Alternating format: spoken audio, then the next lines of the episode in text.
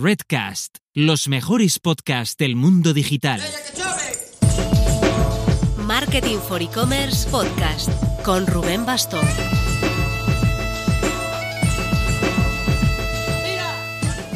Hola marketers, ¿aún seguís ahí vagueando? Suerte que está Marketing for E-Commerce para manteneros al día de lo que sucede en el mundo digital. El salseo máximo está alrededor de TikTok. Es espectacular cómo se ha convertido en el centro del escenario de todo lo vinculado a social media. Reels Instagram ya está activo en España, aunque por ahora con poco movimiento nativo. En Estados Unidos, en una jugada muy poco democrática, están obligando a TikTok a venderse a un player local, a un estadounidense, para poder operar allí. ¿Os acordáis de lo que pensábamos de China cuando obligaba a hacer este tipo de cosas? Pues eso. Por ahora está empujando Microsoft y Oracle, pero creo que este tema aún dará mucho que hablar. Del baneo que India le, le, hizo también a TikTok, está saliendo el que Facebook allí intenta aprovechar el hueco sacando su propia versión de TikTok integrado dentro de la app de Facebook. No en Instagram, porque allí Instagram no es demasiado relevante. Lo cual daría el primer paso a que tengamos, igual que las stories, pues también el TikTok dentro de Facebook en todo el mundo. Y en medio de todo eso, TikTok saca campañón de medios en Estados Unidos para intentar limpiar un poco su nombre bajo este aluvión de críticas que está sufriendo. Y la que para mí es su gran jugada. Ha puesto en marcha ya un programa de partners, al más puro estilo YouTube, con el que sacará, con el que pagará a sus creadores de contenido. Le ha llamado Fondo para Creadores. Ya ha seleccionado 5 en España y abrirá candidaturas en septiembre con el corte en 10.000 seguidores. Mucho ojo a esto. Os dejo el vídeo en el que trato este tema en la descripción. Pero vamos al tema de esta semana. Vamos a hacer un monográfico sobre Google Data Studio. Juntamos a dos cracks, como siempre, a Dani Barreiro, que es Developers Hub Leader, el coordinador de desarrolladores en la agencia de marketing digital Elogia. Es la persona que más sabe de Data Studio, que al menos yo conozca, con el plus de ser desarrollador y poder hacer verdaderas virguerías de conexiones entre herramientas. Y lo acompañará Juan González Villa, arroba SEO Estratega, el primer ser humano que va a aparecer dos veces como invitado en este podcast. Otro que desde su foco en el SEO hace maravillas con Data Studio a nivel de informes y visualizaciones. Si no conoces Data Studio, te va a explotar la cabeza con lo que ofrece gratis a lo Google Style. Y si ya lo conoces, quédate porque te servirá seguro para inspirarte sobre ideas a realizar y cómo saltarte algunas de sus limitaciones actuales. Vamos allá, pero antes...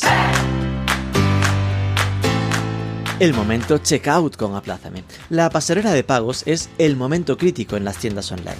Por eso, con la herramienta de financiación de Aplázame, no hay redirecciones que saquen al cliente de la web o que puedan despistarlo. Todo ocurre siempre dentro de la tienda. Tienes toda la info en aplázame.com.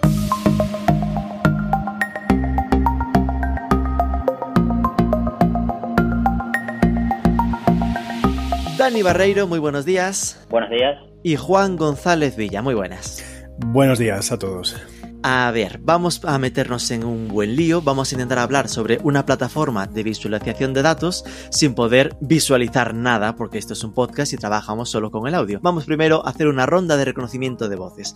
Dani Barreiro, cuéntanos quién eres, cuál es tu papel en la agencia Logia y qué relación te une a Google Data Studio. Bueno, yo soy el hub leader del equipo de dev, es decir, de los desarrolladores. Eh, es un equipo técnico en el que cual gran parte de nuestro día a día es realizar dashboards, su mayoría automáticos, y esa es la relación que me une con Google Data Studio, ya que el 80% de los dashboards que hacemos a día de hoy se realizan en esta plataforma y, bueno, por eso nuestro día a día se basa en realizar estos dashboards y sobre todo en esta tecnología que nos da Google a día de hoy. Atención, atención, ya tenemos nuestro primer titular. Me informan, el 80% de los informes los hacéis con, con, Data Studio, me dices, ¿no? Sí, sí, justo. Ah, ¿Y el otro eh, 20%? Ya, es curiosidad es que me, me puede. El otro 20% usamos otro tipo de plataformas que luego veremos la diferencia con Data ah. Studio, que son como Datorama, Tableau o Power BI de, de, Microsoft. Datorama, Tableau o Power BI. Perfecto. Esto ya me sirve de introducción. Menudo, menudo el hub leader. Vale, esto entiendo que es como del equipo de desarrollo dentro de la agencia Logia, eres el puto crack, ¿no? Sí, lo, lo has dicho tú. y después tenemos a Juan González Villa. Tú, Juan, eres la primera persona que va a repetir en el podcast de Marketing for E-Commerce. Enhorabuena por eso. Hombre, muchas gracias, un honor. Eh, el honor es completamente y el placer es completamente mío. Muchas gracias por haber contado Eso, conmigo. Pasaste por estos micrófonos para hablar de SEO allá por el programa 30, Sí. hablando de auditoría SEO y Keyword Research. Os dejaré el enlace en la descripción. Pensé en ti también para hablar de este tema porque me consta, ya lo comentabas allí, pero por lo que te sigo en Twitter y por las cositas que has hecho con nosotros en Marketing for E-Commerce, que haces un uso bastante intenso de esta herramienta. ¿Cuándo fue que te empezaste a liar con, con Data Studio? Pues mira, lo he tenido que lo he tenido que consultar, así Sí. viendo mis mails y tal, y yo creo con bastante seguridad que la primera vez que lo miré fue por 2016. Lo empecé a explorar porque yo yo creo que me enteré de que lo habían abierto, ¿vale? Porque antes era un servicio que estaba dentro de la plataforma de, de- de Google eh, de marketing, estaba de, de pago, y por allá por el 2016 o quizá a finales de 2015 lo abrieron a gratuito, a que lo pudiera trastear cualquiera, ¿no? Entonces yo fue por ahí, fue por 2016 mi primer contacto con esto. Le hice algún informe, algún, algún cliente le, le, le automaticé algunos informes y tal por explorarlo. Y luego lo que sí estoy completamente seguro es que cuando ya empecé a usarlo de verdad intensivo- intensivamente fue a mediados de 2017 porque sé que la primera, el primer informe de auditoría SEO así completa que, que presenté a un cliente eh, con un con un tablero eh, de, de varias páginas, ¿no? con un informe de varias páginas de Data Studio, eso fue en junio de 2017, o sea que, que por ahí anda. En 2016 Mm. empecé a explorar y desde 2017 lo vengo usando eh, en el día a día y como una herramienta fundamental.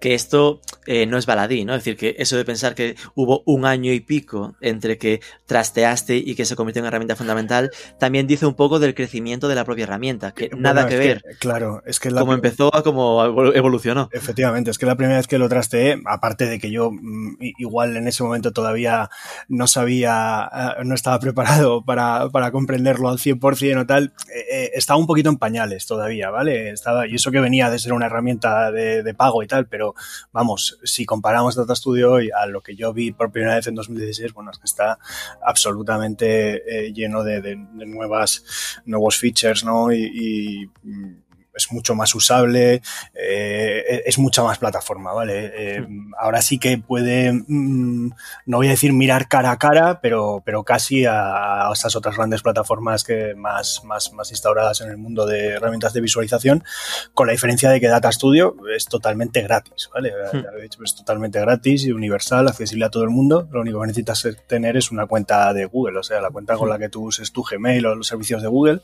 Si tienes eso, ya puedes entrar a Data Studio.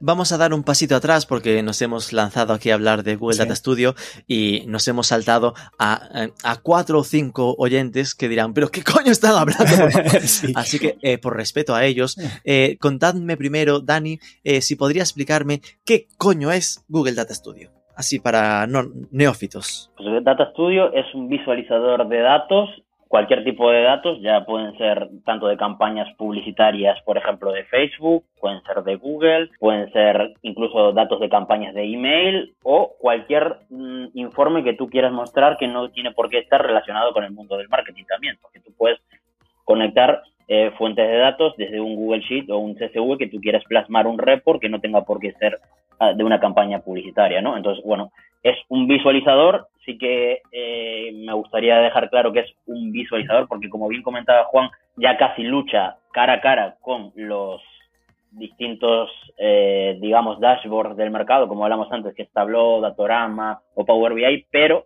la diferencia es que Data Studio es un visualizador y ellos son visualizadores y almacenadores de datos. Por eso compararlos con ellos tampoco es del todo justo, ¿no? Digamos, porque luego veremos que se pueden hacer cosas diferentes, incluso un poquito más avanzadas a la que Data Studio no llega de momento, que seguramente llegará porque ya nos están dando herramientas, pero eh, sería eso, ¿no? Al final es un visualizador en el cual muestras datos y sobre todo la virtud que tiene es que puedes automatizarlos, ¿no? Bebe automáticamente esos datos y se van alimentando solos día tras día, evitándote tener que ver Excel y presentaciones PowerPoint y recolectar datos y picarlos a mano y luego ponerlos bonitos. No, igual con esto ahorras un montón de tiempo y, y así sería, ¿no?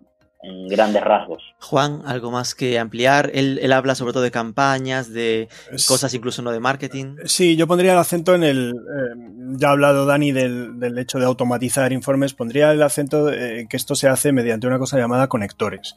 ¿Vale? Tienes el conector, hay una serie de conectores nativos que son prácticamente las, las principales herramientas de Google tienen conector nativo para Data Studio, ¿vale? O sea, Google Analytics, por supuesto, la tiene, Search Console lo tiene, eh, Google Ads, eh, antiguo AdWords, tiene su conector, ¿vale? Entonces, lo que tú haces es conectar la primera vez, mm, cuando estás creando un informe, una plantilla, conectas con la fuente de datos y a partir de ahí ya se, va eh, rellenando día a día, día tras día, de los nuevos datos. Tú no tienes que hacer nada. Entonces, lo que tú, en lo que tú sí puedes invertir algo de tiempo o no, ahora explicaremos cómo, es en, crear plantillas y, que estas plantillas de informe tengan pues una página en la que se vea, una página en la que se vea el último mes, una página en la que no sé qué, pero bueno, que aún y así eh, no son estáticos. Cuando tú se lo presentas a un cliente, eh, estas plantillas no son o no necesitan ser estáticas, sino que pueden tener perfectamente un selector de fecha y otros selectores de filtros y tal para que el cliente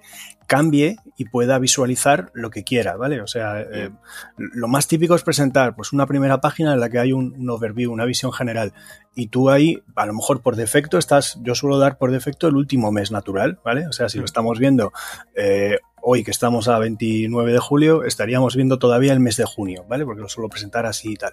Pero como hay un selector de fechas, el cliente coge y lo mueve a lo que quiere. O sea, bueno, pues voy a mirar qué ha pasado la última semana o, quiero mirar qué viene pasando todo el año, todo el 2020, ¿no? O sea, ahí lo cambia. Y esto que vale para las fechas, vale para cualquier dimensión. Cualquier dimensión se puede filtrar y tú puedes dejar esos filtros para que el cliente, la persona que está viendo el informe, eh, lo adecue y vaya viendo y vaya explorando a su manera, ¿vale? Lo, puedes dejar o puedes no dejarlo. Puedes, eh, tú eliges, tú eres el creador, tú estás como el que crea una web, tú estás ahí en el, con el informe, lo creas y le das forma como quieres. Entonces dices, pues mira, no me apetece que el cliente se meta a filtrar las, fuentes de tráfico, por ejemplo, estamos hablando de Analytics, porque se va a hacer un lío y tal, entonces ese mm. filtro no lo pongo o, al revés, tú crees que tu cliente eh, es una persona que quiere tener el máximo control posible, pues le das ese filtro y le das otro montón de filtros y tal. ¿Vale? O sea que es muy, es muy customizable, pero no solo customizable en lo que a ti te permite hacer, sino customizable en lo que puedes permitir hacer a las personas que van a recibir los informes que tú creas, ¿no? Sí, yo me quedo con... Eh, no solo con la visualización, sino para mí lo que la gran aportación es la automatización, ¿no? Es decir, la posibilidad de juntar en un único informe distintas fuentes y que se, y que se actualicen solas, ¿no? Porque si no, a mí lo que me ha aportado Data Studio en el día a día, pues es este punto de eh, lo mítico. Tienes Analytics, tienes Search Console, tienes eh, lo que, las redes sociales y que puedas unificar en un único visualizador, el email, lo que mencionaba Dani, y que todo eso se integre en, un único informe y, no tengas que ir a, URLs diferentes para estar consultándolo. ¿no? Esa parte creo que, es, que es la más, lo que a mí en, mi a mi, a mi, nivel me aporta más. ¿no? Lo que me llama la atención, y entrando un poco en lo que comentaba Dani, de la diferencia de ser solo un visualizador versus un almacenador. ¿no? Yo recuerdo aquellos tiempos pre, pre Google Data Studio en los que cuando se pensaba en ese tipo de, proyectos, ¿no? De visualizadores de datos, pues la referencia en el mercado para mí era, era Datorama, ¿no? Y pues sí, ya existía en Tableau y todo este rollo. Eh, claro, la entrada de Data Studio fue como un eh, golpe sobre la mesa, ¿no? Eh, a, lo, Google, de repente entra como una herramienta que en aquel momento no daba para tanto, pero que ya se le veía maneras y siempre con este punto de, gratuito. Entonces, por entender, a día de hoy eh, cuál sería el aporte de valor o la gran diferencia cuando necesitamos atacar a un Datorama, Tableau o un Power BI.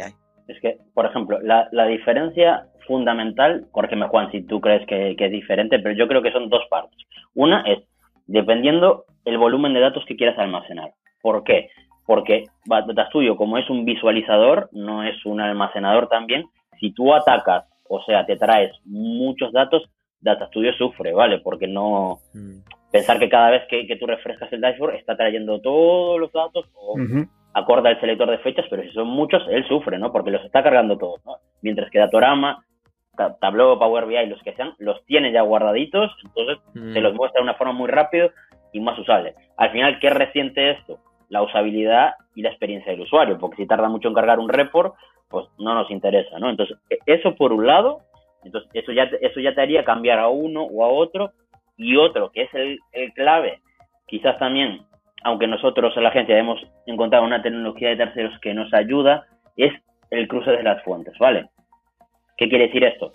Si nos imaginamos que en un widget o en una, eh, o en una tabla queremos tener tanto columnas como de Google Analytics, de Facebook Ads, de Google Ads, de Twitter, de Outbrain, mm. de lo que sea, se hace bastante complicado hacerlo de forma nativa con Data Studio. Hay una, hay una, hay un feature que está en beta que lo está mejorando, que es justamente para esto, para cruzar fuentes, pero a día de hoy no es todo fiable como pueden ser otras herramientas de las que hablamos anteriormente. Entonces yo eh, me basaría en esas dos diferencias. Si tienes, si eres un cliente o tienes un producto que tiene un mix de canales muy amplio y lo quieres juntar, o sea, cruzar, es una razón fundamental para ir a un, a un visualizador más potente quizás. Y si tienes eh, una base de datos gigante o tienes campañas que tienen un montón de datos o un montón de histórico, también quizás Data Studio no es tu, ejemplo, ¿no? O tu, solución, mejor dicho, a seguir. Sí, yo eh, estaría bastante de acuerdo. O sea, lo que hay que saber, y esto la verdad es que lo adquieres con el uso, es que Google Data Studio todavía hoy tiene, tiene algunas limitaciones. Entonces tienes que intentar jugar dentro mm, de donde Google Data Studio no está limitado, ¿no? Jugar donde, donde es más fuerte. Eh, una primera, el tema de las fuentes eh, eh, aquí lo que pasa, claro, es que al final son todo como corralitos, ¿no? Entonces, Google tiene su corralito, Facebook el suyo, Amazon el suyo, ¿no? Entonces, digamos que, por ejemplo, pues eso, no hay un conector único, universal de, Facebook Ads directo a, Google Data Studio, ¿no? Tienes que hacer así un poco como eh, como pasar por herramientas de otros. Mm. Tienes, por ejemplo, Supermetrics, no sé qué, pero eh, siempre al final no, te creas que acaban de funcionar bien. O sea, yo, yo casi siempre acabo tirando de un CSV, cojo, descargo un CSV de dentro de Facebook Ads y lo subo, que, con lo cual, claro, que se pierde eh, el factor 100% automático, ¿no? Pero, pero al final por lo menos me permite a mí me deja más tranquilo de que tengo la integridad de datos y, tal, ¿no? Entonces, esa es una limitación, que, hay ciertas fuentes con las que te manejas súper bien y gracias a los conectores y tal, y hay otras con las que tienes que empezar a hacer eh, un poquito de, encaje de bolillos. Por ahora, ¿eh? A lo mejor el día de mañana, de repente Facebook dice, toma, aquí está el conector de, o lo desarrolla alguien eh, porque quiere y hace una cosa realmente bien hecha, pero ahora mismo que yo sepa, que yo sepa no lo hay. Y luego está, sí, el tema de que si, de que si metes mucha tralla al informe muchos datos empieza a ser lento. Vale, hmm. correcto. Yo eso, como lo, ¿Cómo lo soluciono? Mm, suelo dividir en varios informes para que cada uno de los informes eh, eh, tenga solo los datos que son estrictamente necesarios en ese, ¿vale? Entonces, en vez de presentar, digamos, como un máster eh, del universo, ¿no? Que lo tenga ahí absolutamente todo lo que, todos los datos que tenga la empresa y solo metes en un solo informe Data Studio con un montón de páginas, un montón de fuentes conectadas y no sé qué, y encima varias tablas de las que hay combinadas varias entre sí, y no sé qué, eso va a ser lentísimo. Eso va a ser hmm. Lentísimo, no va a funcionar bien, entonces has hecho una cosa como que sí, que lo tiene todo, pero que no lo puede consultar nadie al final porque, pues porque va muy lento, está en la nube y tal. Entonces, es mejor eh, dividir y decir, vamos a ver, aquí, por ejemplo, pues eh, el jefe, ¿no? La planta ejecutiva, ¿qué necesita ver? Pues necesita ver esto, necesita que cargue muy rápido. Venga, pues esto se pone en un informe. Luego, el departamento de, que está con social media y tal, ¿estos qué necesitan? Necesitan esto. El departamento de SEO necesita esto. El departamento de desarrolladores necesita esto, ¿vale? Por poner un ejemplo, ¿no? O mm. sea que eh, haces unas cuantas piececitas y, oye, le puedes dar acceso a todo el mundo, pero sabes perfectamente que todo el mundo no va a estar trabajando todo el día con todos los informes. Ah, va a haber quien, quien trabaje más con uno, trabaje más con otro, y así, vale, está un poco más repartido en, varios sitios, sí, pero va rápido, ¿vale? Para todos, entonces es mejor. Vale, con, lo cual... una cosa nada más, para que Data Studio al final es una herramienta gratis y lo que comentabas antes, lo que las, las herramientas que comentábamos antes, la más barata igual vale 700 euros al mes, me refiero. Claro, claro. Entonces, e, es, un, es un win total, o sea, el, absolutamente. o sea, no es que le estemos diciendo que sea peor o mejor, ¿no? Es que, joder, es gratis y tiene un montón de cosas que te hacen también ahorrarte dinero para no recurrir a esas que valen 700 euros y no, no, no, las requieres, ¿no? Entonces eso está, está genial. sí, claro, claro. Faltaría añadir una cosa con lo de respecto a fuentes de datos que, que, son en sí muy grandes, o sea, ya no meter juntas muchas fuentes de datos, sino una que sea, bueno, pues que está en un CSV de 500 megas, ¿sabes? O sea, pues esto hmm. pesa mucho. Entonces, en principio no lo, no lo va a aceptar Data Studio porque tiene un límite, tiene límites de tamaño, de filas y tal para, para los CSVs. Entonces, ahí hay que tirar como siempre, pues de otra herramienta de Google que sería BigQuery, ¿vale? Eh, BigQuery y, el almacenamiento en Google Cloud eh, Storage y tal te permite trabajar con esas fuentes de datos. Lo que pasa es que, claro, aquí ya entramos como en, otro mundo nuevo, ¿no? O sea, tienes que aprender a usar BigQuery y tienes que aprender a usar eso y bueno, y al principio tiene una prueba gratuita, pero luego empiezan a tener coste, ¿vale? Porque claro, estas son ya herramientas muy profesionales para trabajar con fuentes de datos enormes, ¿vale? O sea, enormes. Ahí no hay limitación, ya ahí puedes hacer tú una base de datos en la que esté absolutamente todo. Sí que podrían estar todos los datos de tu empresa y tal, organizados, lo podrías tener ahí. Tiene un coste, ¿vale? O sea, depende de cuánto lo uses, van, eh, eh estos, eh, va, el pago va por uso y tal. Y eso se puede conectar a Datos Studio porque tiene, tiene BigQuery tiene su conector nativo como buena herramienta de Google y tal. Entonces, digamos que usando eso mm, consigues pasar de todas las limitaciones en cuanto a tamaño y tal. Y bueno, ¿va rápido o no va rápido? Pues hombre, va muchísimo más rápido que cuando metes un, un archivo muy grande por CSV. Vuela para el tamaño de, del que estamos hablando, ¿no? Eh, es que yo, creo, yo creo que es, digamos, la pedrada de Google para competir con estos es el mix Data Studio más BigQuery. Lo que pasa es que, como comentas, usar BigQuery requiere conocimientos técnicos de SQL, base de datos, que pierde todo, digamos, el win inicial de Data Studio, que es lo usa cualquiera, es como un Power que conecta rápidamente fuentes y automatiza eso es el, digamos, el, stopper, ¿no? Que tiene para que lo use todo el mundo. Sí, esta realmente era la pregunta que iba a hacer, ¿no? Es decir, cuando de repente ya empezamos a hablar de SQL, es como, uh, ya estás dejando fuera a mucha gente, ¿no? Eh, entiendo que lo que es el Data Studio normal, digamos, el estándar, eh, no hace falta saber programar para usarlo, ¿no? No, nada. Nada, nada, nada. Eh, es la parte, del, como comentaba Juan, la facilidad que tiene, sobre todo cuando usas conectores nativos de, de, de Google, es muy rápido, son cinco clics y tienes tus campañas de Google Ads automáticas. Luego depende de ti lo bonito o lo usable que lo quieras poner, pero es muy sencillo y no requiere ni una línea de código ni nada. Es al final Data Studio es como un Google Presentations, pero con datos automáticos, ¿no? O sea, porque de hecho la interfaz es muy parecida, el arrastrar, el drag and drop, el si te equivocas es CMD Z en Mac, Control Z en Windows, me refiero, es muy lo que usamos todos, ¿no? O sea, es muy normal. Entonces, Control Z. al, final es eso, es, es, tener gusto para poner los datos y, ponerlos como la forma más usable de la persona que lo va a leer y lo más entendible posible, pero para eso no requiere ningún conocimiento técnico avanzado, digamos. Con lo cual, curiosamente, hablaríamos, no entenderíamos que las dos grandes limitaciones que deberíamos a Data Studio sería el gran volumen de datos y el cruce de fuentes. Y para el gran volumen de datos ya tiene alternativa, que es, bueno, pues igual en vez de 700 euros al mes te gastas 100 o 200 con BigQuery y ahí ya con apoyo de, programación. Y el cruce de fuentes, eh, Dani, tú decías que usabais algo para saltaros esta limitación. ¿Qué es lo que usáis? Es que, a ver, con, BigQuery ya, lo podrías hacer, ¿no? Lo que pasa es que sería un poquito ah. Más pero la verdad que a nosotros en la agencia fue un antes y un después usar la herramienta de terceros eh, funnel.io. Eh, empezamos con Supermetrics, que es un conector de terceros que también tiene un montón de, conexiones a las API de Facebook, de Haspel, de Twitter, orgánico, de pago, o sea, tiene un montón, ¿no? Pero como comentaba Juan, no era de todo fiable en muchas ocasiones y tampoco nos daba solo la posibilidad de conectarlo, pero sin seguir cruzándolo, ¿no? O sea, era como, vale, puedo conectar Facebook Ads, pero no lo puedo cruzar con nada. Entonces, eh, nosotros recurrimos a esta herramienta que es panel.io, que consta con más de 500 conectores a día de hoy y actualizándose, son gente que vive de esto, ¿no? Y eh, ellos te es una plataforma que conecta estas APIs, ¿no? Y guarda la data. Y luego, hmm. pues, exportarlo de forma automática a donde a destinos y uno de ellos es Data Studio. Entonces, eso simula que yo ya me junto todas las fuentes.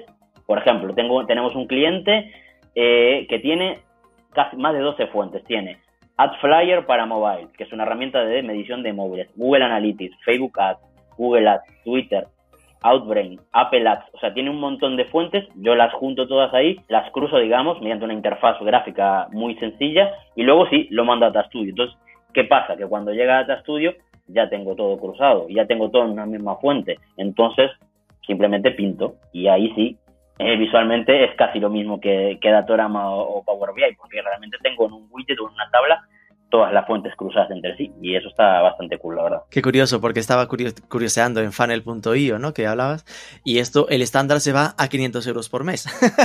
Sí. Con lo cual estoy viendo que si queremos hacerlo pro, pro de verdad, a lo, a lo grande, eh, a, entre BigQuery y funnel.io, acabaríamos gastándonos más o menos lo de, lo de las otras, teniendo el mismo servicio por el mismo precio. Está todo pensado. Es una esto nos mete en un poco en el mercado de los conectores eh, especializados, ¿no? Ah, tú hablabas de funnel, eh, has mencionado Supermetrics, ¿no? No sé eh, eh, con cuál trabajas o cuál es tu favorito. A ver, yo he probado Supermetrics, lo que pasa es que no me ha convencido, ¿vale? También es verdad que Supermetrics tiene un precio de entrada muchísimo más bajo, ¿vale? Entonces, bueno, eh, sí que es más accesible a cualquiera, ¿no? Entonces cualquiera puede probar por su cuenta y ver si le funciona para el, para el uso que él quiera dar o, o, o no. Eh, Funnel.io no lo he probado, ¿eh? ¿vale? Porque, bueno, pues es que es verdad que, que, es, un, es un coste más alto y tienes que, tienes que estar obligado eh, a, a, tener volumen que lo justifique, ¿no? Entonces, ya te digo que como para mí son más que nada excepciones, como por ejemplo, pues es, que no son muchos clientes a los que llevemos Facebook Ads o, tal, o, o, que nos pidan reportar de eso. Entonces, mm, en principio, eh, no, no me lo justifica tanto, entonces no lo he probado. Entonces, yo como tiro, pues eh, ya te lo digo, ya te digo, me hago mis, un poco mis, mis propias herramientas y mis cosas. O sea, a veces a lo mejor lo que hago es en un Google Sheets, eh, si hay acceso a la API de alguna manera, pues hago llamadas a la API desde el Google Sheets y el Google Sheets se, se, se conecta a Data Studio, ¿vale? Esto, por ejemplo, lo hago mucho con PrestaShop. PrestaShop sí que es fácil conectarte a la, a la API. Eh, solo hay que darle un botón en PrestaShop que, que autorice el acceso público a, la API, ¿vale? Entonces, eso quiere decir que desde un Google Sheets tú puedes sacar las estadísticas de PrestaShop, ¿no? De, pues, eh, los datos de, de, de, tu catálogo, de las ventas, de proveedores, de no sé qué, todo lo que quieras. Entonces, si se puede poner en Google Sheets, se puede llevar a Data Studio, ¿vale? O sea, eh, hay conector Google Sheets Data Studio y como el Google Sheets por medio de la API se alimenta solo, pues ahí ya es automatizado, ¿vale? O sea, esa es una, eh, eso sí que es un, un, tipo de uso que le doy que, que, no necesito tirar de terceros, lo único que hay que hacer es que tienes que saber un poquito cómo conectarte a una API y tal, eh, sin más, ¿vale? Y aquí eh, conecto con lo de con lo que decía Dani antes, lo que me has preguntado de que si hay que saber algo de programación, o sea, programación como tal no lo que pasa es que para sacarle todo su jugo, eh, algo que sí que hay que conocer, como mínimo, estar un poquito familiarizado, lo digo para, para el que no sepa absolutamente nada, nada, nada, hay que estar un poquito familiarizado con una especie de lenguaje o tal muy sencillo que se llama Regesp, ¿vale? expresiones regulares. Ah, eh, vale. para, ¿Esto para qué sirve? Pues sirve eh, sirve un poco para, para, filtrar o para buscar cosas dentro de una base de datos. O sea, por ejemplo, eh, todo el mundo sabe que en SEO hay el típico problema de, pues quiero separar las keywords de marca de las que no son marca, ¿vale? O sea, porque, por ejemplo, si estoy posicionando para marketing for e-commerce eh, todo el rato y, y, palabras que le incluyen, pues tampoco estoy haciendo SEO muy bien, ¿vale? Porque no estoy posicionando para ninguna genérica. Entonces, ¿cómo haces un filtro para que separe las de marca y las de no marca? Porque claro, Data Studio de, de entrada no, no, eso no lo sabe, se lo tienes que decir, ¿vale? ¿Cómo se lo dices?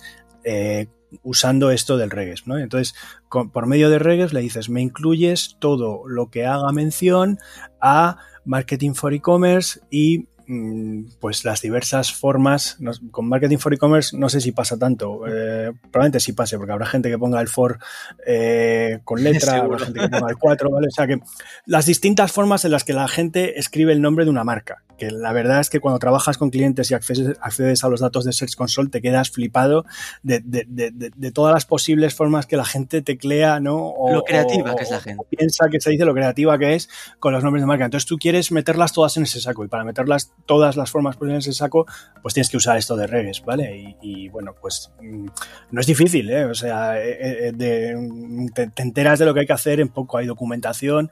Además, se da la particularidad de que el reges de Data Studio es un poquito distinto al reges así más normal, ¿vale? Que te puedes, por ejemplo, o el, mismo reges que usa Google Sheets, no es exactamente el mismo, tiene algunas pequeñas, algunos pequeños cambios de, sintaxis y tal, pero vamos, está todo explicado en la documentación y das con ello y lo pones. Claro. Eh, por lo que entendí, tú lo que haces es, en, vez de eh, utilizar herramientas de pago para hacer estas conexiones que no son nativas, eh, lo que haces es mm, atacar la API a través de Google Sheets, ¿no?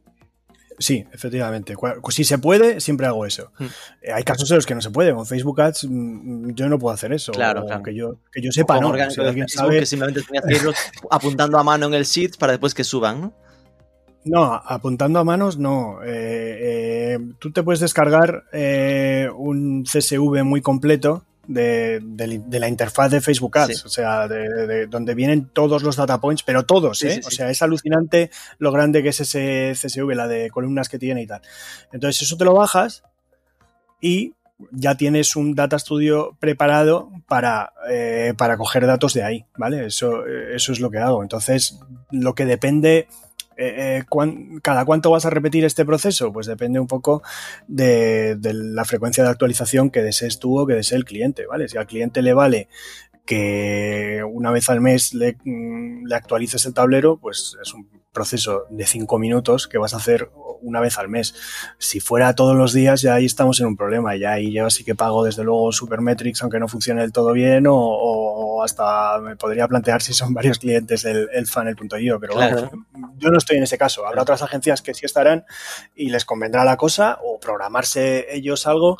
Yo la verdad es que las, las APIs de Facebook y tal, eh, ni idea, ¿sabes? Es que como trabajo mucho menos con Facebook, pues, pues, pues no lo sé. A lo mejor hay quien, quien esto de lo que estoy hablando en realidad lo tiene hecho y me escucha y dice, jo, qué tonterías, eso es súper fácil. Pero yo, vale. yo la verdad que no, lo tengo hecho. Entonces, eh, nos quedamos con que esto se entra, digo, no lo hemos mencionado explícitamente, pero quien quiera curiosear, que vaya entrando a Data Studio, Datas sin la E de estudio, datastudio.google.com y ahí tú entras y tienes que entrar con un, email de Gmail para entrar en, el ecosistema Google Suite. No, es gratis, absolutamente. De hecho, tan gratis es que no hay forma de pagar y que te ayuden. Es decir, que lo máximo, si necesitas, si quieres pasar de, tal, tendrías que buscar a un experto en Data Studio como vosotros y que os lo haga alguien que sepa y le pagarías por la ayuda, pero no le pagas nunca a Data Studio por esto, ¿no? No hay versión de pago. No, no hay, no hay, no hay soporte. Hay foro para la comunidad, pero ya sabemos cómo funciona funciona eso y te contestaría gente eh, buen samaritanos, para, pero no hay nadie de Google experto, digamos, que te puedas poner tickets o demás, no, no hay servicio de ayuda.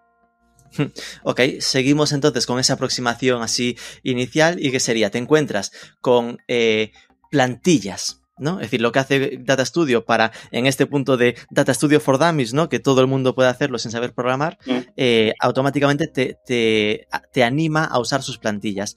Eh, ¿Qué recomendaríais? ¿Hacer, ¿Seguir estas plantillas o hacerlo de cero? Mm, yo, las dos, las dos cosas. ¿Por qué? ¿Por qué digo esto? Porque una vez que tú entras, primera vez, primera instancia en Data Studio, entras y ves que hay 12 plantillas, más o menos, ¿no? Obviamente todas con productos de Google, ¿no? Ya sea de Analytics, Google Ads, YouTube eh, o Search Console, porque Google no va a ofrecer plantillas que no son de ellos. Entonces tú las puedes utilizar, pero para dominar la, la, plataforma sí que está bien tener una plantilla de cero, pero lo ideal yo sería probar, jugar con ella, eh, hacer tu, plasmar tus ideas, porque al final si te lo dan ya todo hecho desde un principio puede valer de guía, pero te acomodas, ¿no? Entonces yo creo que es una herramienta tan sencilla y tan intuitiva que puedes empezar de cero a, poner gráficas de donuts, eh, de, líneas, de barras, de líneas en el tiempo y ir probando y, a ver, y adecuando a, a tus necesidades, ¿no? Pero no, no creo que fuera 100% imprescindible recurrir a una plantilla. Y la verdad es que empezando de cero abruma un poco, ¿no? Porque te aparece el mítico folio en blanco, bueno, aquí ah, por cuadrícula. Y entonces estoy probándolo aquí en vivo y en directo, ¿no? Y de repente te, te dice, vale, estás folio en blanco. Y te da como las propuestas de conectores de Google. Y ahí te enseña los conectores que tiene. Analytics, Ads, hojas de cálculo, ¿no? Los Google Sheets, eh, Campaign Manager de Google, Cloud Spanner, que no tengo ni idea de lo que es. ¿Qué es Cloud Spanner? ¿Alguien sabe? Yo no, Dani, ¿te suena de algo? No sé lo que es eso, ¿no? Claro, Spanner, un segundo. Cosas que se inventan para asustar. De, de- de Google, ¿no? Que Sí, no Spanner con, con doble N. Mientras sigo revisando por aquí. Display and Video 360, la parte de, de anuncios de Google de nuevo. Eh, Google Cloud Storage, Ad Manager 360. Algunos parecen repetidos. El, después ya en plan de MySQL, el Search Console.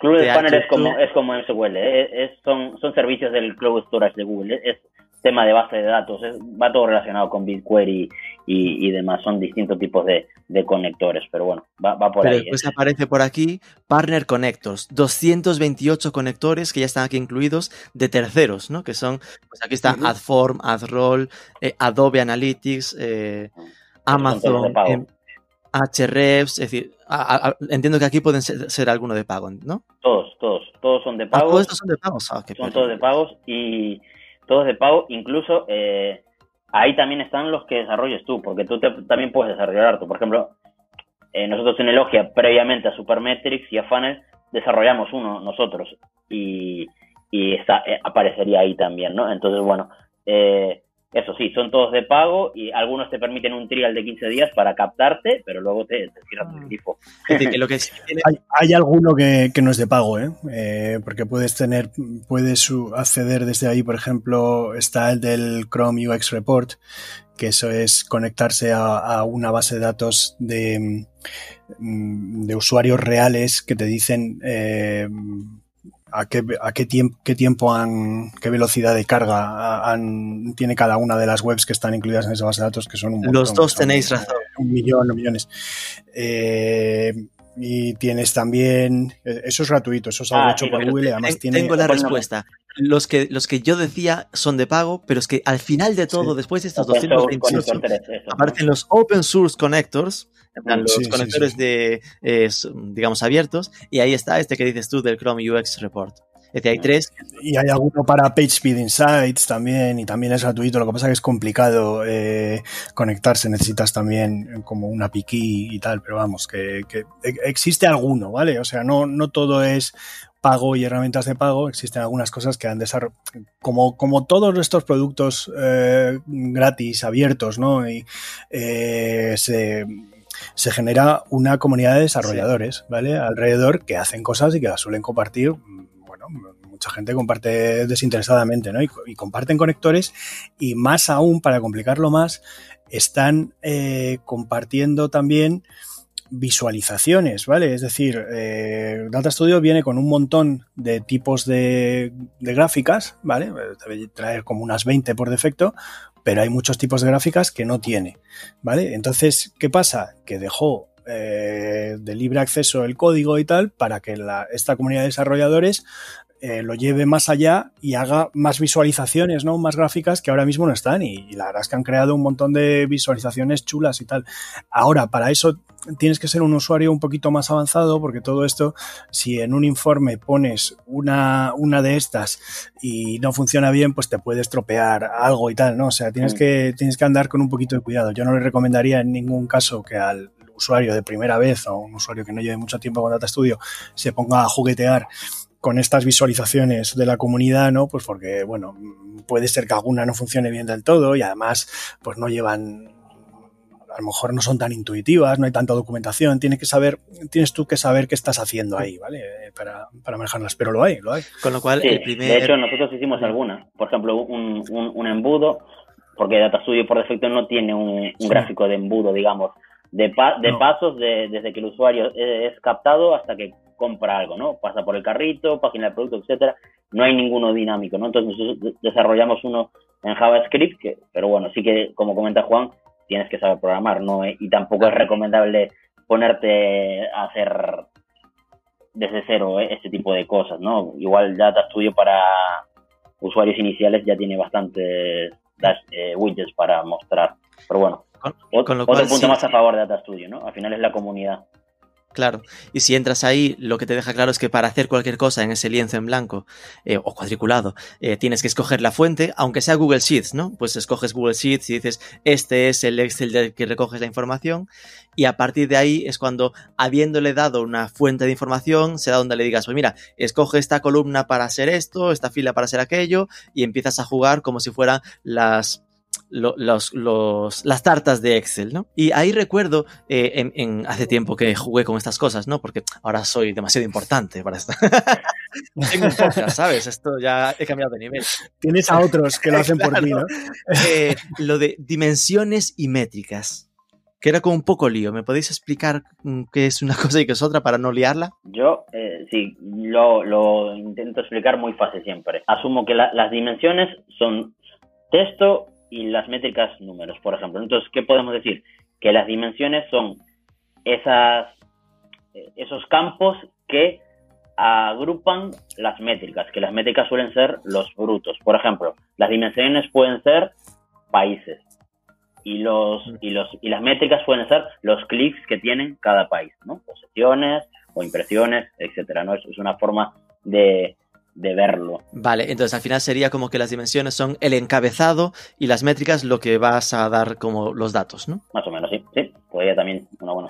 En una tabla, en, en una tabla, el, el típico, el tipo de tabla más sencilla, la dimensión, eh, la dimensión suelen ser las filas, ¿vale? O sea, eh, tienes filas de filas de países, filas de canales de tráfico, filas de URLs, ¿vale?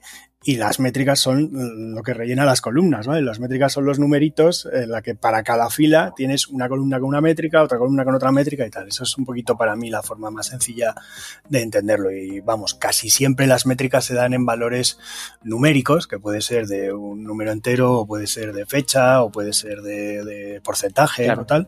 Y mientras que las dimensiones mm, suelen ser más bien mm, valores Yo textuales. creo que teniendo esto claro no habrá mucho problema para hacer cositas. Después que se encontrarán muchos, estoy seguro porque a mí me pasó, aunque Dani ya lo explicó hace unos minutos, ¿no? Que es que empezarán a querer sumar cosas. Dirán, uy, pues si tengo los clics de Google y los clics de Facebook, no me puedo hacer un puto sumatorio.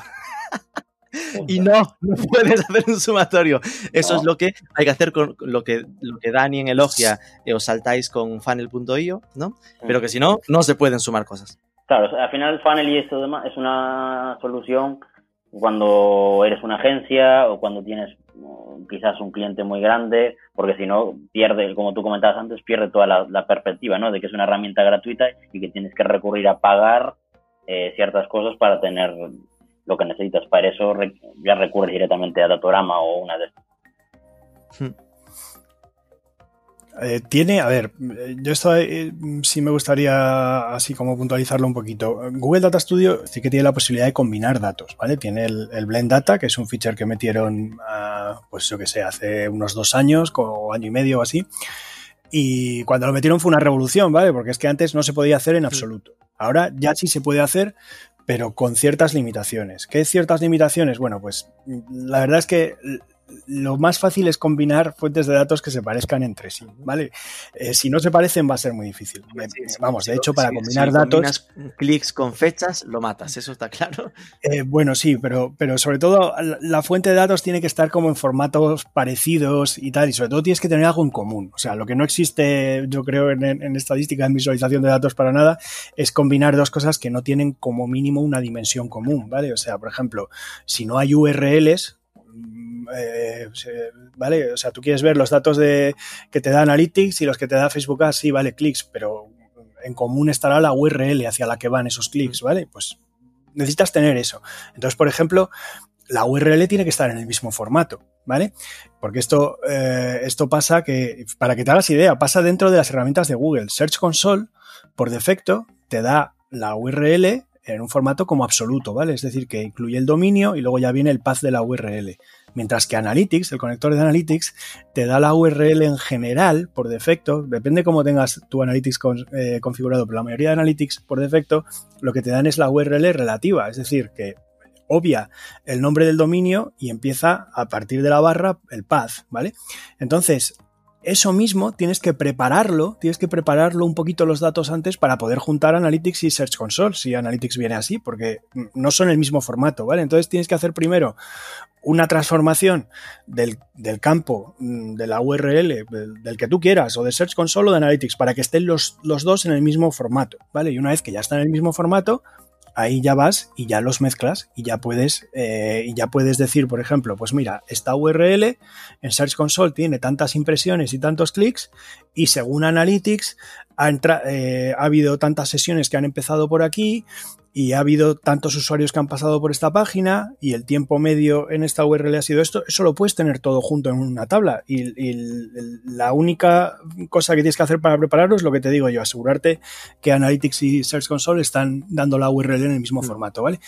Ahora, ¿qué limitación hay? Que por ejemplo, eh, lo que no hace es sumar las URLs. Digamos que si en Search Console hubiera más URLs que en Analytics lo que no puede hacerte es una tabla que lo, que lo incluya todo. Lo que vas a coger es una como base. Y eso lo defines tú, en plan, o las URLs de Search Console como base o las URLs de Analytics como base. Pero eso, si yo opto por Search Console y en Analytics hay alguna URL más que en Search Console no estaba, al combinar los datos, esa URL de Analytics no me va a aparecer ni siquiera, ¿vale? O sea que, eh, eh, date cuenta que fíjate que eso tan sencillo eh, ya, es una, ya es una limitación que tiene. ok, entendido. enfrentamos lo, la fase final de este, de este programa. Una sería, ok, todos nos hacemos un poco la idea de, o según lo que hemos ido hablando, ¿no? Pues que es fácil hacer una especie de resumen ejecutivo de Analytics o combinación de Analytics con campañas de ads. Os pediría como mm, algún ejemplo del dashboard más avanzado o más raro que hayáis hecho con Data Studio a nivel de inspiración de, pues mira qué cositas más curiosas se pueden hacer. ¿Qué es lo más avanzado que he hecho con Data Studio? Pues quizás hace poco hice uno que la verdad que quedó muy, muy chulo, que es, eh, nos conectamos directamente con Haspot, ¿vale? Es un CRM, ¿vale?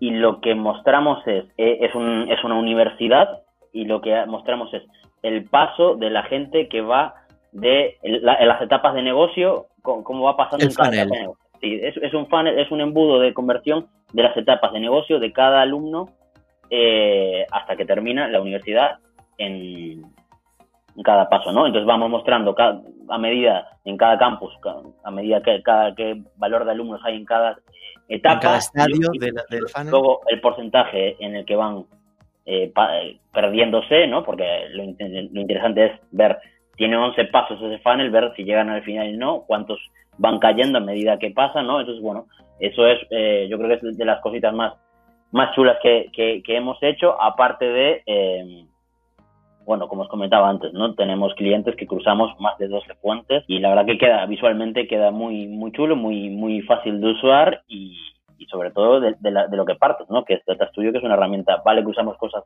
de, terceros, pero sigue siendo una herramienta gratuita y que te deja hacer eso es, la verdad que está, está genial.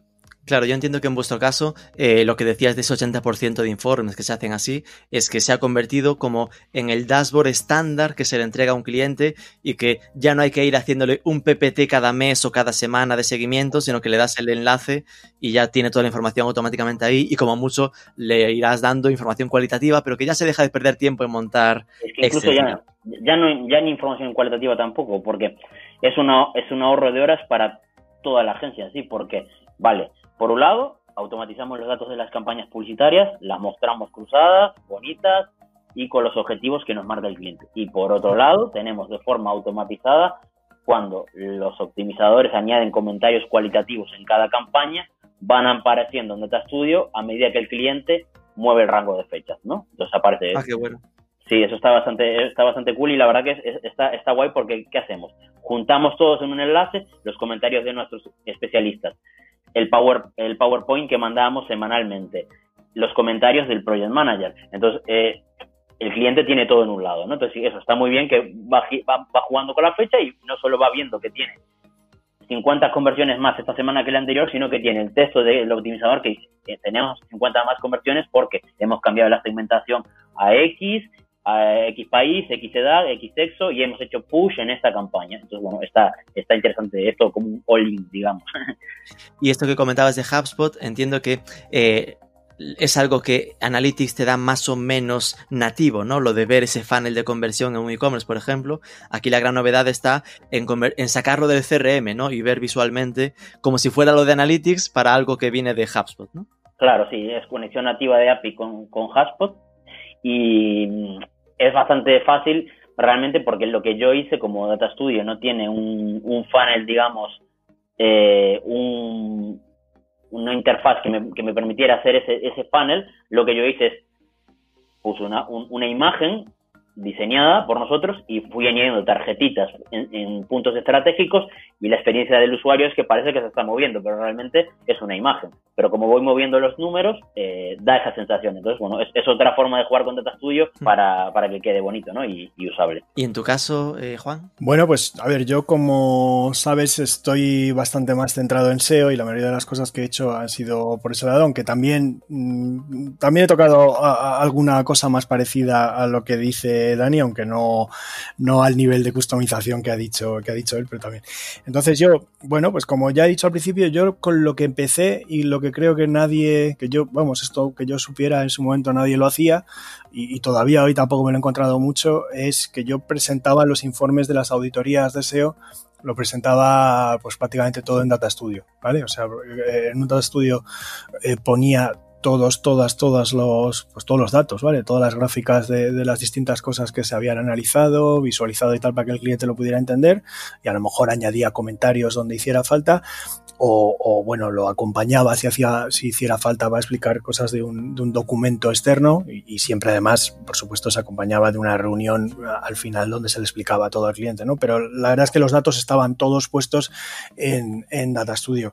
A mí mismo me pasó que, claro, esto lo iba complicando, iba metiendo más fuentes de datos, iba analizando más cosas y poniéndolo todo el mismo informe y me pasó que, llegó un momento que dije, pues que lo tengo que segmentar y, y ahora ya realmente si hago una auditoría de SEO completa al cliente le entrego varios data studios. ¿no? La rapidez de carga. Hay uno, claro, hay uno para SEO on page, hay otro para el tema de contenido, hay otro para el SEO off page, eh, otro para la velocidad de carga, ¿vale? O sea, mm, eh, es que al final es mucho mejor. Y entonces vamos, venga, ahora pasamos a otro data studio, aquí tienes tal.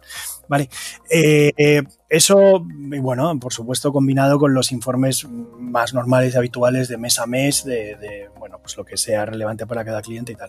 Luego, eh, aparte, yo algo que he empezado a hacer cuando ya he, tenido un dominio un poquito más alto de la, herramienta son lo que yo llamo herramientas independientes dentro. O sea, por ejemplo, tengo una herramienta para que me diga la canibalización, ¿vale? De, que se puede dar en las, eh, en las keywords para que está posicionando un sitio. Esto simplemente con conectar Search Console y ponerte, organizarte los datos de una manera que es poner, básicamente, poner una tabla a la izquierda eh, con las keywords y una, y una tabla a la derecha con las URLs. Entonces, la tabla de la izquierda donde tienes las keywords, la métrica de la que informa es de cuántas URLs están posicionando para esa keyword. Hmm. Entonces, cualquier sitio en el que veas más de una, puedes hacer clic, haces clic en esa fila y la tabla que hay a la derecha donde están las URLs te la filtra y te muestra solo las URLs que están posicionando para esa keyword, ¿vale?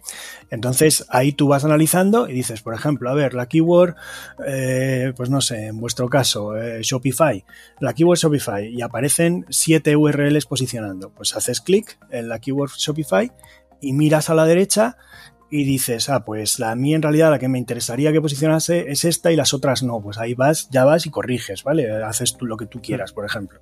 O también puedes ver que hay alguna canibalización que para ti no es mala porque es canibalización de marca o lo que sea. Incluso esto lo suelo combinar con el filtro que he dicho antes de marca, no marca, para que, por ejemplo, las keywords que sean de marca ni me las muestren en esa tabla, ¿vale? Esa sería una cosa. Luego, eh, me estoy acordando ahora de una cosa que hice para vosotros, que es, digamos, que combinamos los datos de todas las webs de vuestro grupo, ¿no? O sea, todas las webs de cada país, que combinamos los datos de Search Console, pues de marketingforecommerce.net, con eh, la de la web para México, con la de la web para Colombia y la web para Chile, ¿no? Y para tener los datos integrados del grupo. Entonces, claro, entonces lo que podíamos ver eh, es con, un gráfico de barras de cada web de un color, digamos, eh, se combinaban, se iban poniendo encima unos de otros, podíamos ver cómo, cómo subía en general el tráfico en clics de, todo el grupo, no, no de solo una web, y lo veíamos en la misma tabla, no lo teníamos separado. claro, Search Console, sabes que tienes que mirar web a web, no es nada práctico para alguien que tiene varias webs, ¿no? Entonces, pues, por ejemplo, eh, hicimos esto para juntarlas. Luego, por ejemplo, tengo, a ver, tengo, claro, es que esto de la auditoría SEO es, es muy completa. Tengo, por ejemplo, tengo herramientas hechas ya para Screaming Frog, herramientas hechas ya para SafeCon. Cuando digo herramientas, son como visualizadores y plantillas que al mismo tiempo visualizan y que me permiten ya directamente trabajar cosas, ¿no? Que sé que voy a, pues con SafeCon, por ejemplo, que hace poco eh, crearon Conector, pues tengo creadas también unas plantillas. Eh, que, nada, que me, lo que me permiten es que analizo la web con SafeCont, después le doy al conector, ¿vale? Que me las conecte y ya lo tengo hecho. O sea, es que no, ya tengo hecho, ya, ya tengo todo lo que quiero saber y extraer de SafeCont, ya lo tengo en Data Studio. Se lo puedo eh, básicamente entregar al cliente o ponerme a trabajar ya directamente, ¿no? Esto, mencionar también que, por ejemplo, Iñaki Huerta ha sacado hace poco un, Data Studio completísimo eh, para que subas los datos de un rastreo de Screaming Frog y que lo mismo, que te muestren pues, una serie de dashboards y datos y tal. Eh, yo la verdad es que eso es una de las primeras cosas que, que, trabajé, ¿no? O sea, y, de ahí salió lo de hacer la auditoría, de coger Screaming Frog o cualquier otra herramienta de, rastreo y, poder visualizarlo todo bien y encontrar los, apartados a trabajar y tal. Luego también perfil de enlaces. Tengo una herramienta para que me analice el perfil de enlaces, que la puedes alimentar con datos de, de Hrefs o de. Sí, recuerdo uno que era como de, de, listar los, los enlaces, las URLs que estaban a más de 5 clics de distancia de la home o cosas de ese estilo, ¿no? Bueno, eso por supuesto también, claro. Sí, sí, eso es, de, todo lo que, se te ocurra que puedas mm, querer hacer, hay forma de darle la vuelta y meterlo por Data Studio. Sí, pero vamos, que herramientas internas también. Por ejemplo, para las cosas de la agencia, pues eh, de, la herramienta con la que traqueamos el tiempo y las tareas y tal, pues luego los CSVs los llevo, digamos que los coloco en Google Sheets y, eso lo, lo, tengo, lo puedo visualizar por Data Studio, ¿no? Y veo rápidamente, pues, eh, tal miembro de mi equipo ha trabajado tanto en estos proyectos y tal, la media que dedicamos a este proyecto es tal, eh, ¿vale? O sea, ese tipo de cosas también se pueden hacer. O sea, que no tiene que ser todo SEO y marketing, sino que para herramientas de gestión. Y, nada, la última sería mm, cómo lo veis hacia futuro, ¿no? Es decir, qué plan, eh, vosotros que estáis encima de la herramienta más a menudo, cómo creéis que evolucionará, ¿no? Que, ¿Cómo será el Data Studio dentro de uno o dos años? Yo, a, a, la larga, yo creo que cada vez el cerco con los grandes dashboards del mercado se va a seguir reduciendo, porque si vemos la forma que tiene Google de interactuar tanto en LinkedIn y demás con otros productos, está como añadiendo Data Studio con todos, ¿no? Por ejemplo, si vemos la página oficial de, Google Analytics, ya muchos informes que él muestra son en Data Studio de Analytics con las nuevas propiedades que tienen App y Web. Ya ni muestra eh, cómo serían la plataforma, no. Te inculca que tienes que ir a Data Studio a hacerlo y demás, ¿no? Entonces, yo creo que van a seguir sacando features constantemente y, se va a ir eh, cerrando ese cerco. Veremos cómo hacen el tema de, trabajar con grandes volúmenes de datos, aunque como decía Juan, seguramente al 90% la alternativa será BigQuery y entre comillas nos igual nos obligarán a saber a todos a saber de SQL quizás pero bueno el usuario medio a día de hoy ya puede utilizarlo y le valdrá para un montón de soluciones así que bueno yo creo eso que seguirán completándolo y sobre todo harán harán hincapié en el tema visual completándolo con más widgets y, y demás que es a donde también están, están yendo ahora, ¿no? ¿Y tú, Juan? Pues yo lo veo, a ver, por la parte de Google sí, está claro que lo va a estar empujando más y tal. Eh, ha introducido hace poco una API para Data Studio, ¿vale? Que lo que te permite es que sin entrar en Data Studio, es decir, por, medio de cualquier interfaz ¿no? de, línea de comando y tal, eh, puedas dar acceso a usuarios. Por ahora cosas muy básicas, ¿vale? Pero claro, que ya exista una API ya te dice eh, hacia dónde va a ir y tal. Y la verdad es que, claro, en el momento que exista API de Data Studio, pues todo se facilita mucho más, ¿vale? Y yo lo que veo más que por parte de Google, es por parte de otros que más se vayan subiendo al carro de, a ver, si yo permito la conexión de mis datos a Data Studio, para más usuarios esto va a ser atractivo, ¿vale? O sea, eh, ya te digo que yo cuando lo empecé a usar en 2016-2017 es que los community connectors prácticamente ni existían, había, había pocos, muy pocos. Eh, y con el, con el tiempo se han ido añadiendo. Por ejemplo, en el mundo del SEO, pues se añadieron Sistrix, se añadió SEMrush, ¿vale? Y, yo estoy seguro de que, de que, irán llegando más, irán llegando más y, en todas las cosas de marketing y tal. Y incluso es posible que a futuro se rompan un poco esos corralitos y tal y que incluso eh, otros gigantes digan, bueno, a ver, Data Studio se está haciendo la herramienta de visualización de datos ganadora a, nivel consumidor, así a nivel un poco más, más democrático y tal, y entonces me conviene y a lo mejor te empiezan a dar acceso a datos y tal, ¿vale? O sea, ese es un poco el futuro que, eh, por un lado quiero y por otro lado creo, creo que va a llegar. Ojalá, porque aparte, no sé si sabes, eh, a día de hoy Amazon, si detecta que estás usando un conector de terceros, es capaz de banearte la cuenta. Que ya nos pasó y ya nos amenazaron un par de veces, ¿sí? Entonces es un poco hard, un poco heavy la, política que tiene a día de hoy, pero como tú dices, tendrán que ceder en algún momento, incluso Facebook, y decir, mira, Data Studio, ¿vale? Es un win de Google, pero lo está usando todo el mundo. Eh, y aunque tú tengas tu visualizador en tu plataforma, tendrás que asumir que hay gente que necesita tener todo junto en un enlace. Entonces, tendrán que abrirse un poquito. Perfecto, pues nada, Dani Barreiro, líder del hub de desarrolladores de la agencia Elogia, y Juan González Villa, director de la agencia Useo. Muchísimas gracias por esta profunda introducción al maravilloso mundo de Google Data Studio. Ya nos quedaremos en uno o dos años para revisar sus evoluciones. un abrazo, muchísimas gracias. Gracias a todos. Un abrazo, un abrazo gracias.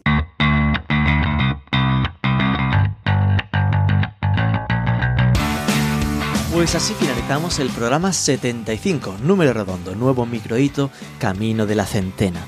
La semana que viene, si todo va bien, tendremos como invitado a Fernando Tellado para hablar de Web Performance Optimization, WPO, de hacer que las webs carguen rápido en WordPress. Ya sabéis, si os ha gustado, dejadnos un like, un comentario en ebooks, compartidlo por redes, sobre todo suscribíos que es gratis y nos escuchamos el próximo lunes.